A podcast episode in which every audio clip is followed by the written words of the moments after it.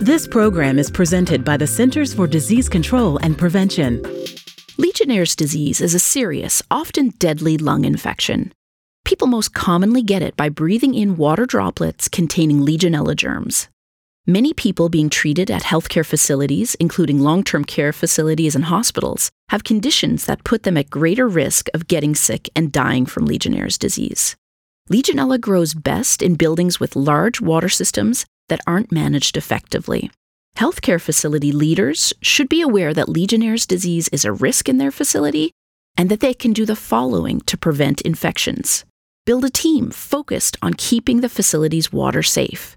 Use a water management program to limit Legionella from growing and spreading. Work with healthcare providers to identify Legionnaire's disease cases early and determine if they may be associated with a healthcare facility, and report cases to local public health authorities quickly. To learn more, visit c d c dot gov slash vital signs. For the most accurate health information, visit c d c dot gov or call one eight hundred C D C info.